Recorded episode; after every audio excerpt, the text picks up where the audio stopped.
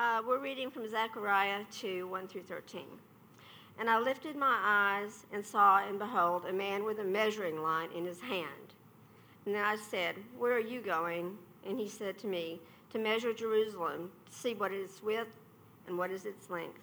And behold, the angel who talked with me came forward, and another angel came forward to meet him, and said to him, Run, say to that young man, Jerusalem shall be inhabited as villages without walls because of the multitude of people and livestock in it.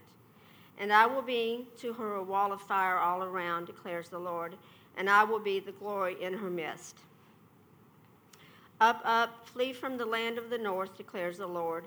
For I have spread you abroad as four winds of the heavens, declares the Lord. Up, escape to Zion, you who dwell with the daughter of Babylon.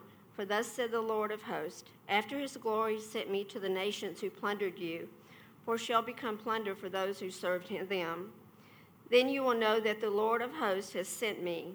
Sing and rejoice, O daughter of Zion, for behold, I come and I will dwell in your midst, declares the Lord. And many nations shall join themselves to the Lord in that day, and shall be in my people, and I will dwell in your midst and you shall know that the Lord of hosts has sent me to you. And the Lord will inherit Judah as his portion in the Holy Land, and will again choose Jerusalem. Be silent, all flesh, before the Lord, for he has roused himself from his holy dwelling. This is the word of the Lord. Well, thank you, Jackie. If I haven't had the chance to meet you yet, my name's Ben. I am the associate pastor here, and I am thrilled that y'all came out to join us as we look at Zechariah. But I know that Zechariah, uh, reading a vision of a man who lived um, in the 6th century BC, may not be the easiest pool to wade into. So let's start with something a little easier. Last night I was uh, watching the Lego movie with my kids. Have you all seen this? It came out a, a, number of years ago. There's already been like two or three of them. I don't know. Uh, but there, it's a movie uh, f- that is based as if the Lego characters are real. And so it looks almost like a stop motion little picture of little Lego guys that live in the Lego lands. And the first movie centers around this Lego man named Emmett and Emmett lives in a town called Bricksburg, and he has a job as a construction worker, and everything is awesome in his life. He receives a, a, a book from his uh, from President, what is his name? President Business, who tells him exactly what it is that he is supposed to do in his life. It's a book that is how to fit in how to have everybody like you, and how to be happy. And it tells him step by step, 11 steps, what he needs to do to fit in and have everybody like you and to be happy. Step number one, breathe. Step number two, do exercises. Step number four is wear clothes, which is a good idea. Step number nine is root for the local sports team. Step 10 is buy overpriced coffee. Step 11 is listen to popular music. And everything, as we see in the opening scenes of Emmett's life, seems good. It sounds good. It, it seems like he feels good. And even as he sings the, the, the theme song, everything is awesome.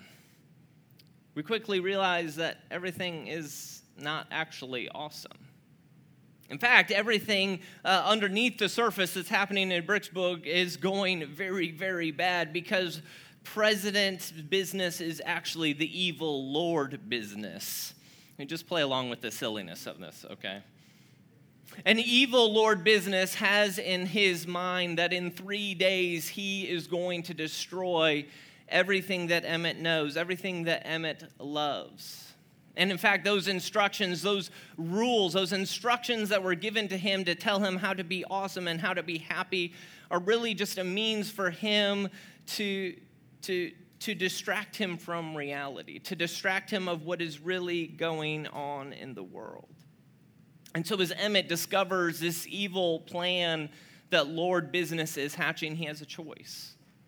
He has a choice of whether he is going to continue in this world of, of, of following the instructions where everything sounds good, everything feels good, but actually it's leading to nothing. Or he has to choose he has to choose to engage with reality, to engage with the world as it really is. I think Zechariah, as we turn to him, is inviting us to answer the same question. Are we going to keep going through uh, life, living according to the instruction manuals, the step by step manuals that are implicitly given to us in our world? Are we going to try to understand what it means to be happy and fulfilled and have our lives mean something based on the instructions of the world around us or upon the reality of what God has given his people? So, what I want us to do this morning is I want us to take a look at these instructions, right? The, you picture the little Lego booklet, right? You know what I'm talking about. It's step by step pictures of, of how it is. And uh, we don't have the 11 rules that Emmett had, uh, but we could take a look and, and we could make a long list of, of other sorts of rules, other sorts of instructions for how to build a meaningful life. And so this morning, I want us to take a look at 11 rules. Just kidding, not 11. Uh, we're just going to do two. I talk way too long for us to do more than two. But here's what they are. Here's, a, here's the two I want us to look at today and compare them with uh, the vision that Zechariah has. The first instruction that I think we absorb really early on in our life is that to have a meaningful life in this world, you have to build something amazing. Build something awesome. Build something great with your life. It's you know we're, we're doing our celebration today. It's graduation season. I remember when i graduated high school one of my friends mom gave me this dr seuss book. You might be familiar with it. It's called oh the places you'll go. Did you all ever see this read this?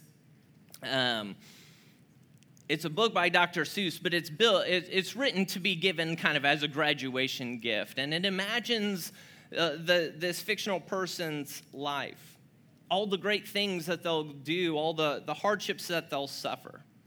But I remember being an 18 year old reading this book, and it starts off with You're on your own, and you know what you know, and you are the guy who will decide where to go. Because that rule, this instruction, build something with your life, do something that makes uh, that, that, that is of consequence. Make something of what you know in the world. And we hear that, and it's like mind boggling, overwhelming. It's mind boggling, overwhelming because we want to go, wait, what is this something that I'm supposed to build? What is, what is, how do I go about building it? What is, how do we know if it's great or not? And yet we go about our lives trying to find something that we can be good at, some little avenue, some little little task, some little neighborhood where we can be excellent or where we can be special. But we, since we don't really know what it is that we're supposed to be doing, we just choose things at random and we try to compare ourselves against ourselves. We can't do something great we don't know what great is, so we, the only way we can do it is to compare our greatness to what has gone before. It becomes a life where we're just trying to measure ourselves, trying to measure ourselves to see if we measure up. And in that way, we're not so different from the man that we find in the vision of, of Zechariah 2. We're introduced in the first verse to a man with a measuring line in his hand. And they say, Where are you going? What are you doing? And he says, I'm going to measure Jerusalem to see what is its breadth, width and what is its length. And one of the, uh, the, the, the, tasks that he's been given is, is pretty clear. You see, these are people who, these were the Israelites who were yanked out of their homeland in Jerusalem, yanked out of the life, that, the only life that they had ever known, and taken away in bondage to, a, to Babylon taken away as exiles from their homeland. And yet, here is this opportunity that has been afforded to them to begin to return, to begin to rebuild. And so, this man is going about the work. He's going about the work that was given to him. And so he, in planning to rebuild the city, his job and the vision is to, to measure it, to do the survey before the construction to begin, to figure out how big is this supposed to be, how grand, how significant would this new city be? Because he needed to know if what the task he was given would measure up with what had happened before. And this wasn't just a hypothetical. Actually, in the Bible, we're told uh, the same, you can read the book of Ezra along with Zechariah and, and see more of a historical account of what's happening. And what happened just a couple years before Zechariah wrote these words is that the people, the, the, the, the, refugees, had, had reassembled back in their homeland. And they had begun to rebuild the most important building to them that was the temple. The Israelites didn't have much going, much going for them. They were a small country. They were people who had been abused. They were people who had been conquered over and over again. But they were a people whose name, whose identity was based on the fact that the temple of the living God was in their land. And so, item number one when they got back to Jerusalem was we need to rebuild the temple. And so they relaid the foundation, and Ezra 3 tells us that, that as they finished the foundation of that temple, that they celebrated and they brought out the trumpets and the priests put on all their swag and they marched around and they sang the songs and they celebrated, but not the old men. The old men and the old women who gathered at that place cried. They cried because when they looked at the temple, it was not something that they could celebrate because they could see how much smaller it was from the one they remembered. They had waited for 70, they had waited for years to be able to come back to their homeland, to rebuild their temple, and what they built was so much less significant than what had been taken away from them. They risked their lives building this temple, but when they look at the temple, when they measured its dimensions, it didn't add up. It didn't measure up. It was insignificant. The purpose that they had wrapped their, ri- their lives around wasn't enough. We all want to do something great. We want to build something great with our lives. But what if we can't measure up? What if we can't even measure up to our own level of success? I was reading uh, I, came across a blog post this week of, of someone who was uh, very fond of measuring his life, very fond of, of measuring uh, how well he was doing, of, of seeing if he was accomplishing his purpose in life. And he actually printed out and he provided on the internet his scorecard for, for life, his scorecard for personal and professional success. And on his scorecard, he measures uh, his 10 goals of things that he, he tracks on a daily basis to see if he is getting better, if he is going somewhere, if his life is going somewhere. And so he measures how many days of the week he, he, he has an hour of meditation. He measures uh, the quality of his sleep. He measures how many journal entries he gets, how, many, uh, how, how close he attends to his diet. He keeps track of, of how many promises he's made to friends and, and has been able to keep. He tracks how many hours of, of deep work he can calculate in a day. He has taken his life and he has said, I'm going to build something great of myself, and I am going to get out the measuring line, and it will tell me whether I am enough, whether I am doing something, whether I'm building something with my life that is significant. Can you imagine doing that? Can you imagine the terror of seeing the numbers next to your life? Of trying to grade whether you have, have, have a life of purpose, if you have a life of meaning. Doesn't matter what it is that you care about. And maybe it's your, your ranking on a, on a video game. Maybe it's the value of your portfolio. Maybe it's the zip code that you live in we live in a world that tries to tell itself everything is awesome because I can measure it and I can see it. But what if those measurements are empty? What if, even if you are able to succeed in, in measuring those things, we live in a world where it's, it's an illusion? Right? If you listen to the stories of the world, even our best efforts don't make any difference to the meaning of our life. And Thomas Nagel, who's a, a secular philosopher, he wrote a book called What Does It All Mean? And as he looked at his life and he's trying to answer this question, does what we do matter? Do our lives have meaning? He gives this uh, rather depressing excerpt.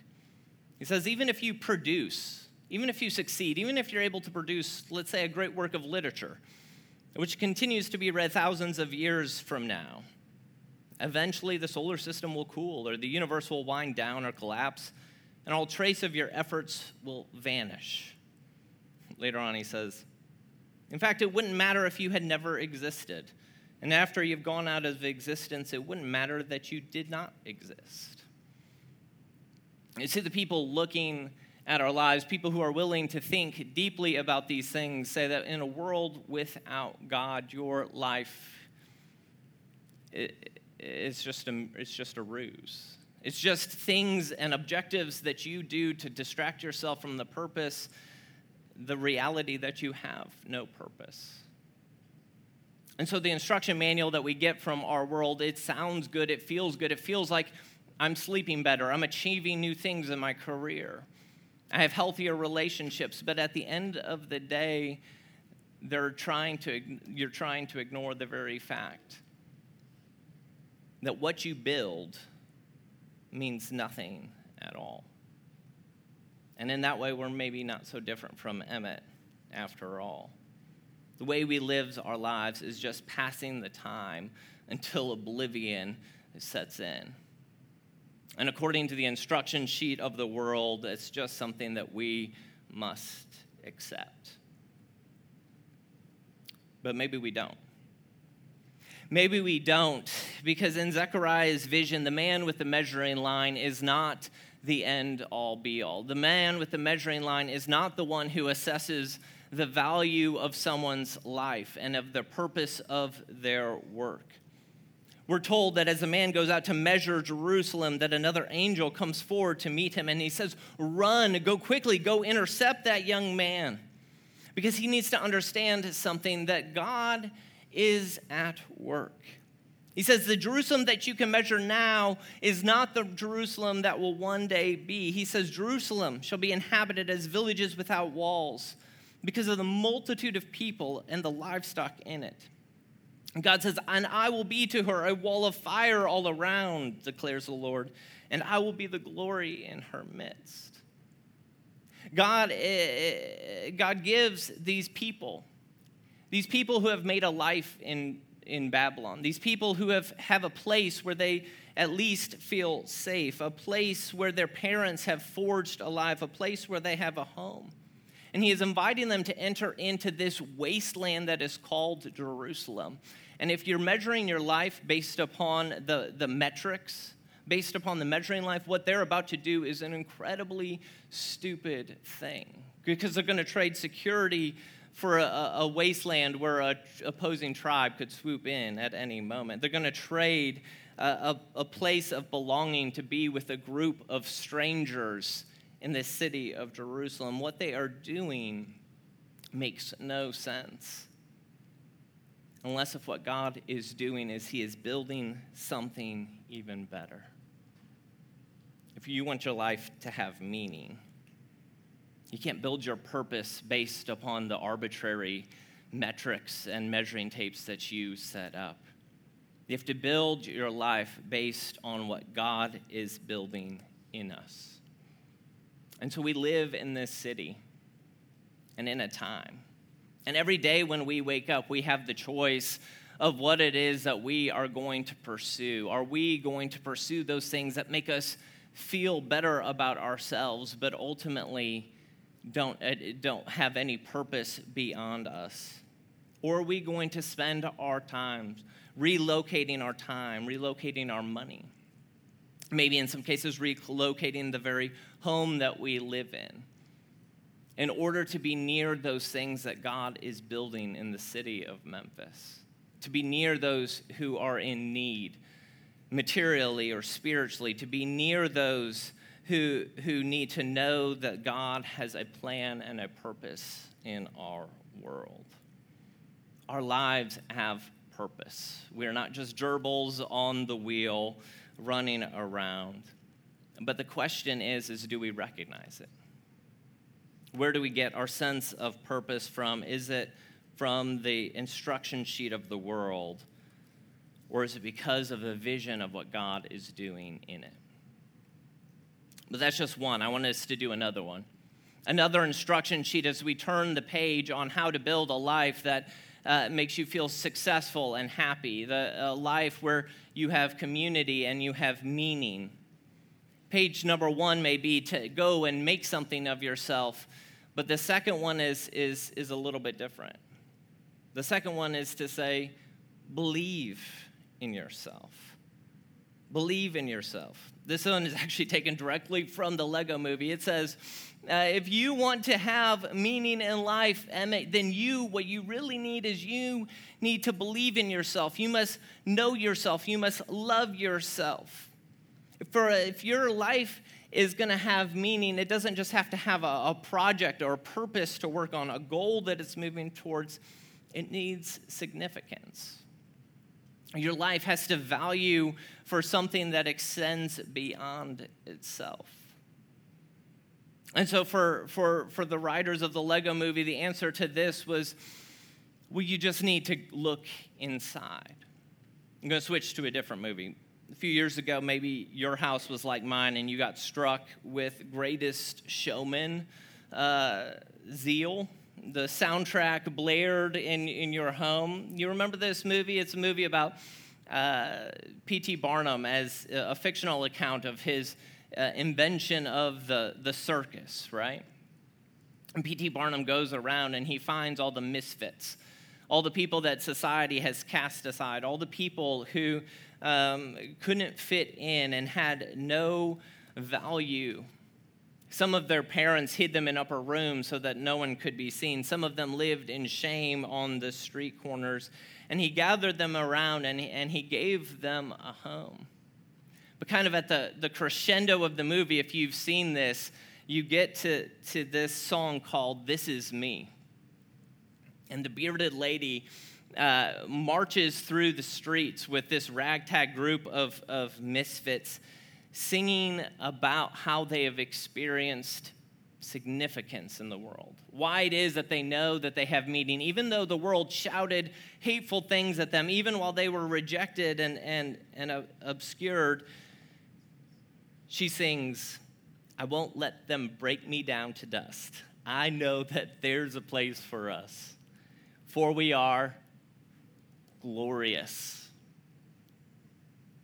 And if you're like me, you watch that and your, your heart starts beating and you go, Yes, finally, this group of misfits has a home. Finally, this group of misfits feels like they are accepted. They feel like they are loved. They feel like what they are matters.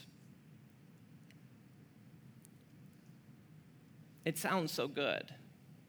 It feels so good, but just like the last instruction sheet, it leads to nowhere. It leads to nowhere because while she may say, We are glorious, while she says, We have meaning, what she's really saying is just, I think that we have meaning.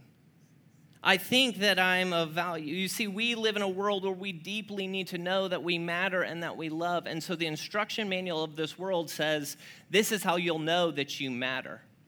If you stop listening to outside voices and you put it, your meaning and your significance deep within your own heart, then those people, though they throw sticks and stones, they won't be able to take that away from you. You will know that you are significant because you say you're significant.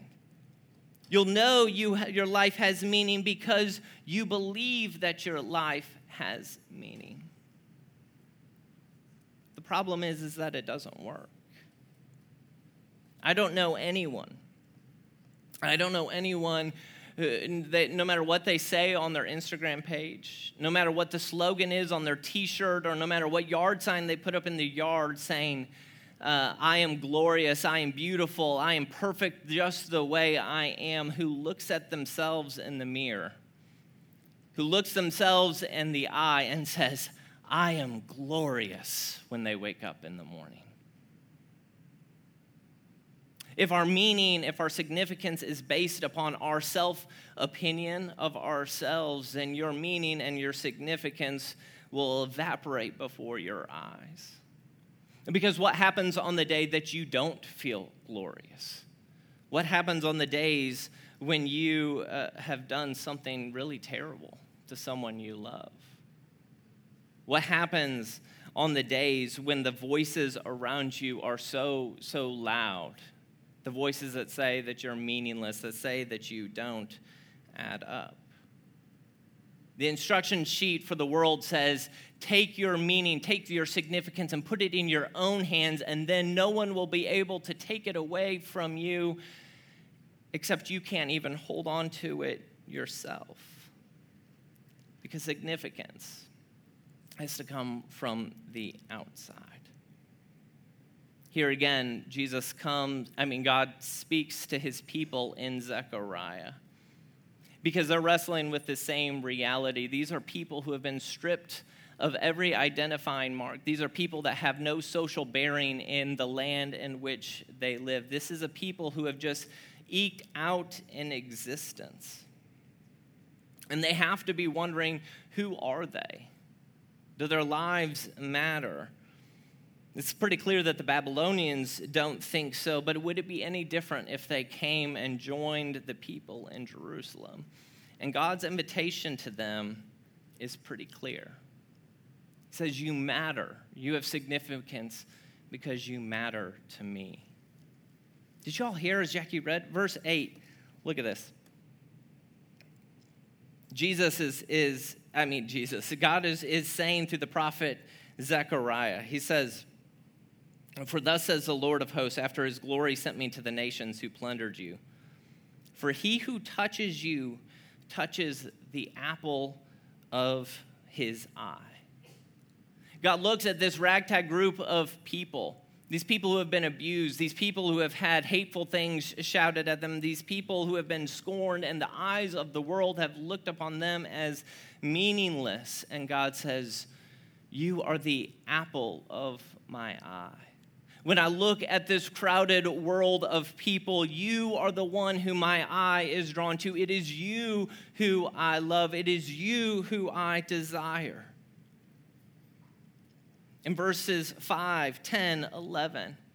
God says, Come back to Jerusalem, come back and, and join the people of God because they, I have the promise that I will be in your midst.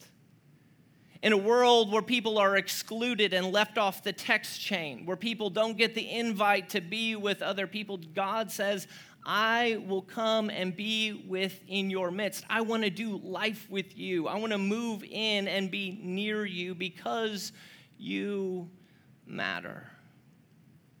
God does not tell them you need to understand your own significance. He doesn't tell them you need to feel beautiful in yourself. He says, I find you significant. I find you beautiful. Verse 12, God says, And I will again choose Jerusalem. He doesn't choose them because they are great. They are great because He chooses them. And so, you and I, sitting here in this room today, we can, uh, every day that we wake up, we're, we're offered two ways of understanding meaning in our life. There's two ways of thinking that our lives have value. One is, is that we can declare to ourselves that we are glorious, that we are beautiful, that we matter. But the other way is to listen. To listen to the God of the universe as he declares to his people that they are his. That they matter not because they're good or beautiful, not because they're, they got the right number of sleep days in, but because they belong to him. And at the final stage of this world, they will live with him in the midst of his glory and in the midst of his grace. We want to take our significance and hide it deep down inside our hearts because we think no one can take it away from us there. But what greater significance could there be than the God of heaven and earth who holds our significance for us? That's a significance that can't be taken away. That's a significance that we were made to experience. Because what God was telling Zechariah was not just a pipe dream, it was not just a, a, a, a, beautiful rhetoric. God really did intend to dwell in their midst. And in a couple of years, a couple hundred years, he would descend into earth himself. And he would, would go through this life as a homeless man. He would go through this life as one who is scorned and hated. He would go through this life in a way that would lead him to be crucified and executed. Because this vision, this vision of dwelling with his people, because these people, these people who are the apple of his eye, were so important to you. And so on a Monday morning, do you want to look in the mirror and tell yourself, I am glorious because I say so? Or do you want to look at yourself in the mirror and say, I matter to God so much that He was willing to pay that kind of price to be near me? If you want to be happy, if you want to be whole, don't follow the instruction sheet of this world, even though it looks good. Even though it may feel good for a minute, it leads to emptiness and nothingness on the day when the hard days, on the hard days when they kick in, on the days when you're scorned and hated. Significance comes from the Lord, the one who has radically accepted his people. And so, and so Zechariah's vision ends with this little phrase Be silent, all flesh, before the Lord, for he has roused himself from his holy dwelling the choice in front of God's people, the invitation that God gives his people is just do you want your meaning in life to be up to you? Because if you do, uh, that, that, that's all that there is to it. If it's up to you, then your life will be nothing more than what you can build for yourself. It will be nothing more than, than the lies that you tell yourself. But if your life is united with Him, if your life is a part of the story that he is bringing in the world, a world where people from every people, tribe, tongue, and, and, and nation gather together in, the, in this glorious new Jerusalem. If your life is a part of what God is doing in the world, then it's not up to you. The invitation that God gives his people is, is that instead we have the option to be silent Instead, we have the opportunity to wait because our life is not up to ourselves. Our meaning is not by our own definition, but in the love of our Lord and Savior. Pray with me. God, I pray that as we leave this room, as we're tempted to think about our lives as being one that we make for ourselves, one that is defined by our successes, one that we make by hiding from our failures. God, you invite people to experience your world in a very different way. One where we can hear that your, your attestations of love, one where you proclaim your goodness and your kindness to your people, one where we know ourselves because we have been found in you. Father, I pray that we would hear your invitation and be changed by it. Pray this in Jesus' name. Amen.